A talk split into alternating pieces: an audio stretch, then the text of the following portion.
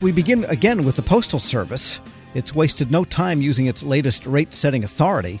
This time, USPS aims to jack up the price of a first class postage stamp at the end of the summer to 58 cents, up 3 cents. But that's just one step in its 10 year strategy to reach firm financial footing. It's lost money for 15 years now. It's also moving ahead with a reduction in force that impacts agency management. For the latest, Federal News Network's Jory Heckman.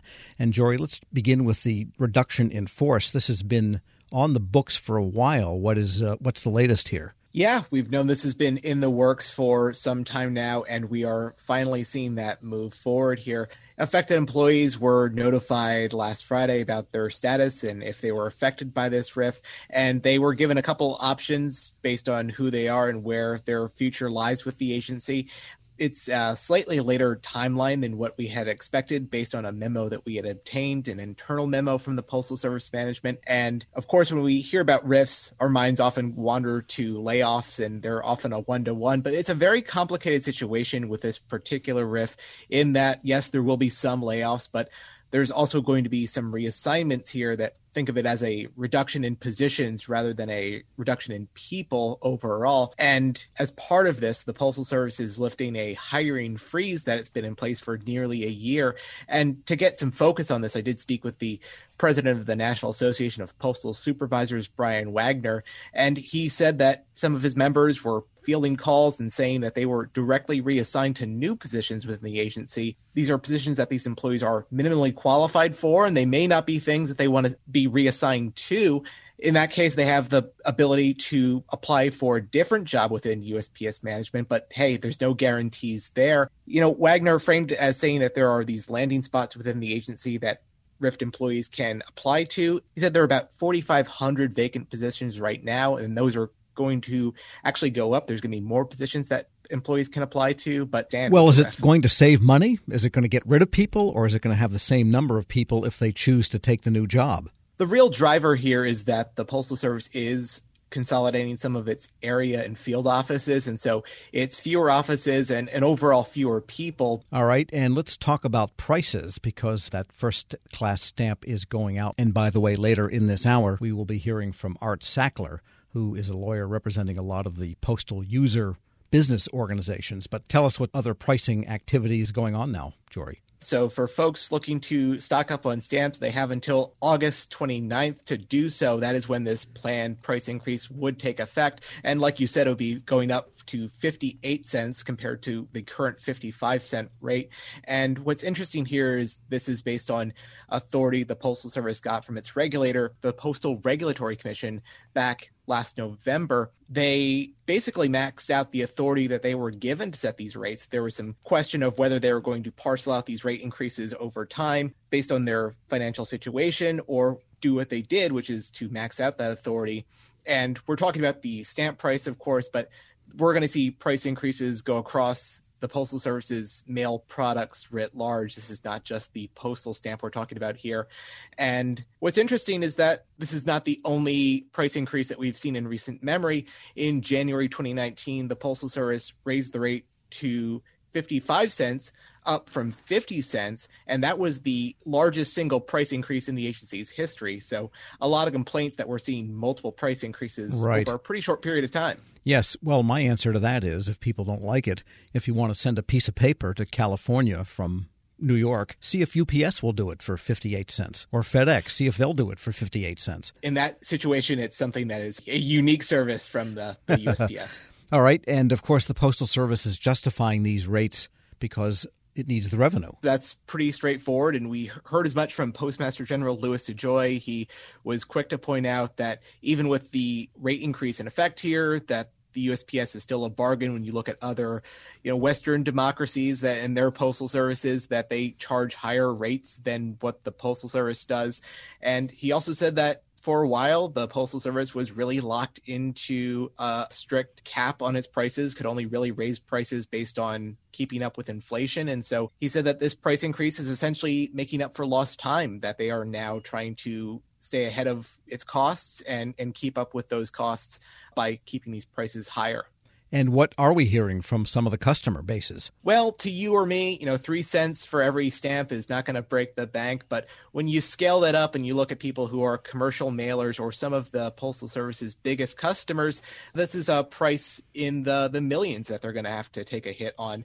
And they have seen this coming for a while. The Postal Service has made notice about this price increase looming since March. And so, from some of the mailers that I spoke to, they said that they have had this heads up that this was in the works. And so as a result, they've taken steps to pull out mailings ahead of time. And for big commercial mailers, they've done things like entice customers to switch to online bill paying as opposed to sending that snail mail sure. notice in the mail. And that's first class. What about periodical rates and packaging? Do they have plans there also? There is a uh, built in subscription base for periodicals and things of that nature. And you know they are concerned about the hit that they're going to take there. This is all part of this 10 year USPS reform plan and in that plan the postal service is trying to get ahead of a projected decline in mail volume overall. That's first class mail that's periodicals that's everything. And again some of the mailers here were saying well if you're going to raise these rates that's just a self-fulfilling prophecy that these big mailers by virtue of that price increase will have to send fewer items in the mail. They worry about a, a death spiral or, you know, a negative feedback loop or any of those metaphors there. Yes, they might turn to junk telephone calls if they can't mail you and then think of what would happen in the world. All right. And uh, while we have you, Jory, the leadership at the Postal Service has been in flux, let's say. What's going on there in the latest? Yeah, it's a dynamic situation there. The Senate last Friday voted to confirm Anton Hajjar. He's the former general counsel of the American Postal Workers Union. He is the third and final pick from President Joe Biden to serve on the USPS Board of Governors. And what's big here is that this is the first fully staffed USPS Board of Governors since 2010. They have had a quorum since 2019, but they've still always had some vacancies here or there. And so they are going to have a big say in this reform plan going forward. Now, I've heard some talk before this vote that uh, Hajjar was going to be the hardest sell based just solely on the fact that he was the biggest critic of the three nominees about this reform plan. But as luck would have it, if you have a vote on a Friday before a holiday weekend and Congress is itching to leave, uh, they put up to a voice vote, and there wasn't even a, a roll call vote on that nomination. So smooth sailing for him. But the 10 year reform plan, that is a creature that predates Louis DeJoy, right? That was put in place by the former Postmaster General and that team. And that seems to have a life of its own at this point. Components of that plan have already moved forward, of course. And, you know, in my interview with Postmaster General Louis DeJoy earlier this year, I, I posed this question to him, you know, what kind of input do you expect from new members of the board? And he said, you know, he welcomes input, of course, from all the members of the board. Uh, and he said that the Postal Service is best served by a full board. But he says, you know, there's a lot of common sense ideas in this that they are not new ideas. They've been around for years and years. And he doesn't expect a lot of dissent from sure. members on that plan. Like Henry Ford II said about boards, wine them, dine them, and then do something I can't say on family radio. Federal News Network's Jory Heckman, thanks so much. Thanks, Tom. Check out his latest stories at federalnewsnetwork.com. Welcome to the Lessons in Leadership podcast. I'm your host, Shane Canfield, CEO of WEPA. I'm thrilled today to be joined by Rick Wade, Senior Vice President of Strategic Alliances and Outreach at the U.S. Chamber of Commerce. Previously, Rick was a senior advisor and deputy chief of staff to Secretary of Commerce Gary Locke. He worked closely with the Obama administration, and he also worked with Commerce's Economic Development Administration to foster regional economic development in distressed areas and with the Minority Business Development Agency to create jobs through the growth of minority owned businesses. He received a BS from the University of South Carolina and an MPA from Harvard University. Rick, welcome and thanks so much for joining me. And thank you so much for having me. Look forward to the conversation. Rick, in today's environment, leaders have had to adapt and find new ways to lead with transparency and empathy. But can you tell us a bit about how you've adapted your leadership style? You know, this past year has, clearly uh, presented some unique challenges that uh, certainly me uh, or I, as a leader, uh, have had to adapt. Uh, you think about a pandemic, for example, that has uh, placed us in probably one of the most challenging circumstances is sort of lead in a virtual world now. I've not been in my office for nearly a year. And, and the idea that we don't have the human interaction, uh, which I think is very important when you think about the I- empathy that is a, a, very important value of leadership. So trying to lead from a virtual uh, environment, Shane, and be empathetic and be sensitive to the needs of others has presented a terribly difficult challenge. One of the other defining uh, moments, I think, in our time uh, that has dictated uh, a change in leadership, if you will, uh, was the murder of George Floyd. I think it created a whole different consciousness uh, in America and certainly within me about the importance of being empathetic in, in, in the way I lead, to be inclusive, to be to, to lead in a way uh, in which you're very sensitive to the impact of your decisions uh, on those on others uh, across our community. So it certainly has been a challenging year uh, to adapt, uh, but I'm happy to say that uh, I'm still here and we're moving forward. Perfect. Throughout your career, what have been some pivotal moments or lessons learned that have shaped the leader that you are today? you know, there've been so many moments, Shane. I, you know, I grew up in rural South Carolina. Uh, quite honestly, at a time when I, I mean, I saw what legal segregation was. I mean, I, I wasn't able to go to an integrated school until middle school, being bused across town. And I remember, as strangely as it may sound, uh, in 1979, I wanted to run for vice president of my student body at Lancaster High School, a little rural school. And I had to run on the ballot as vice president black literally. And there was another candidate who ran as vice president white. And the irony of that story uh, is that the following year, I ran for president and I won overwhelmingly. That was a lesson for me in leadership. And, and the lesson there was, you know, perseverance, uh, have the tenacity, uh, have a vision, and overcoming barriers. And, and I didn't let the idea uh, that the construct that I had to run as vice president uh, uh, uh, deter me from reaching my bigger dream, which was to represent students. So I know that's a, that that perhaps may be a small example of leadership, but it really did define how I view myself, uh, the vision that I have, uh, my willingness to to fight for change, and that was that was the beginning. I think that set the foundation of how I lead. And there've been so many other moments.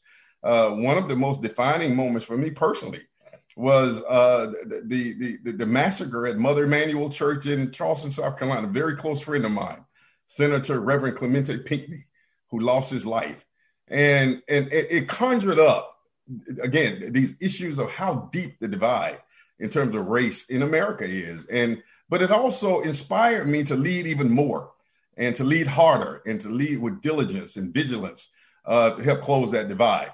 So there have been so many defining moments uh, uh, in my career. I, I will tell you, even uh, after the murder of George Floyd, and my role at the U.S. Ch- Chamber of Commerce uh, to galvanize the business community, uh, inspired by that tragedy. And now we have a whole broad, historic, sweeping, what we call equality of opportunity initiative that I'm leading, that I that that, that I was inspired to develop, and we're bringing together corporations from across America to address what we call equality of opportunity. So my point there, I think, with all of these moments, they've all been pivotal moments at different parts of my life, my career, my journey, and I've seized those moments to make the best uh, of, of them of, of what I could.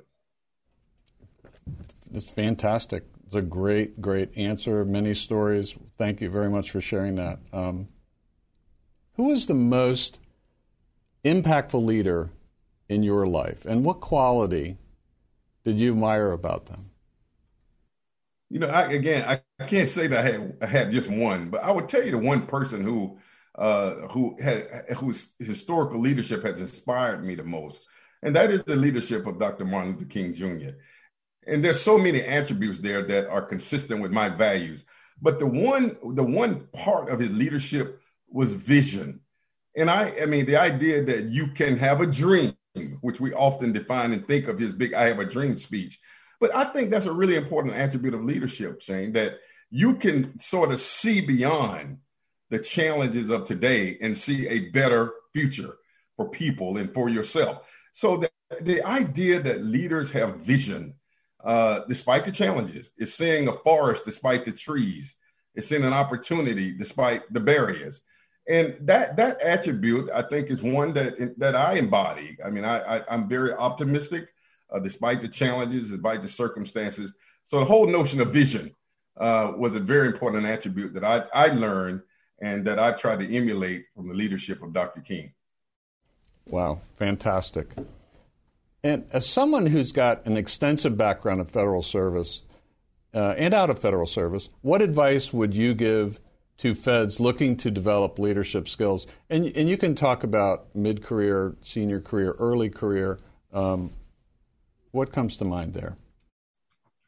Yeah, listen, I mean, you're aware that I had the, the, the fortunate opportunity. We didn't have a Secretary of Commerce when uh, President Obama, uh, of course, I served as one of his senior advisors, was inaugurated. And the president asked me to go to the Department of Commerce to hold the fort down. And that was one of the most exciting experiences in my entire career. Not just for the title and, and, and the wonderful experiences, but I understood the value of federal employees. And, and folks forget sometimes, Shane, that we political appointees, we come and go. But the folks who, who are grinding every day, who are at their desk no matter rain, sleet, or snow, uh, who bring innovations, but yet don't don't get the credit for it because the political appointees get all the credit. I think I learned something about the humility of, of being a leader. Uh, and and and and I, I I built so many friends who were federal employees, not just at the manager level, but the frontline workers, the administrative assistants. And I was very deliberate. I mean, one of the things that I was most proud of, strangely enough, I was that guy, even though I was senior advisor to the Secretary of Commerce, and I, I, my office was on the floor at the top floor. We call it the blue carpet. But I made a deliberate point to go eat in the cafeteria every day, as many days as I could, just to sit down and talk with employees. And I grew from that. And and and there were so many times where I took their ideas back to the blue carpet and said, and I told the Secretary Locke, you got to go down and sit down and talk with regular, common, everyday folks. They're in the cafeteria, not in the dining room on the blue carpet. And so he started doing that. So the, the point is, I think for me, the advice that I would give is to continue to do the hard work. I do think that we should do a better job in government in providing the kind of admiration for those workers as we do the high level appointees. And, and that may be something that, uh, that I'm looking to work on myself uh, to help continue to advocate for our federal employees. Uh, they, they, those are the hard workers. That's where the work gets done. And, um, and, and, and so I think that's a lesson for me. If there was some advice and counsel I could give, is to continue to do your work, but, but we have to do our work as leaders of these agencies to create ladders uh, of success and, and, and reward and admiration for the hard work that they do. Rick, thank you very much. You've inspired me. These are tremendous insights and stories. Uh, I love every single one of them. You've got a fascinating journey in leadership yourself. And thank you very much for sharing that with us today. Well, thank you for the opportunity. Thank you.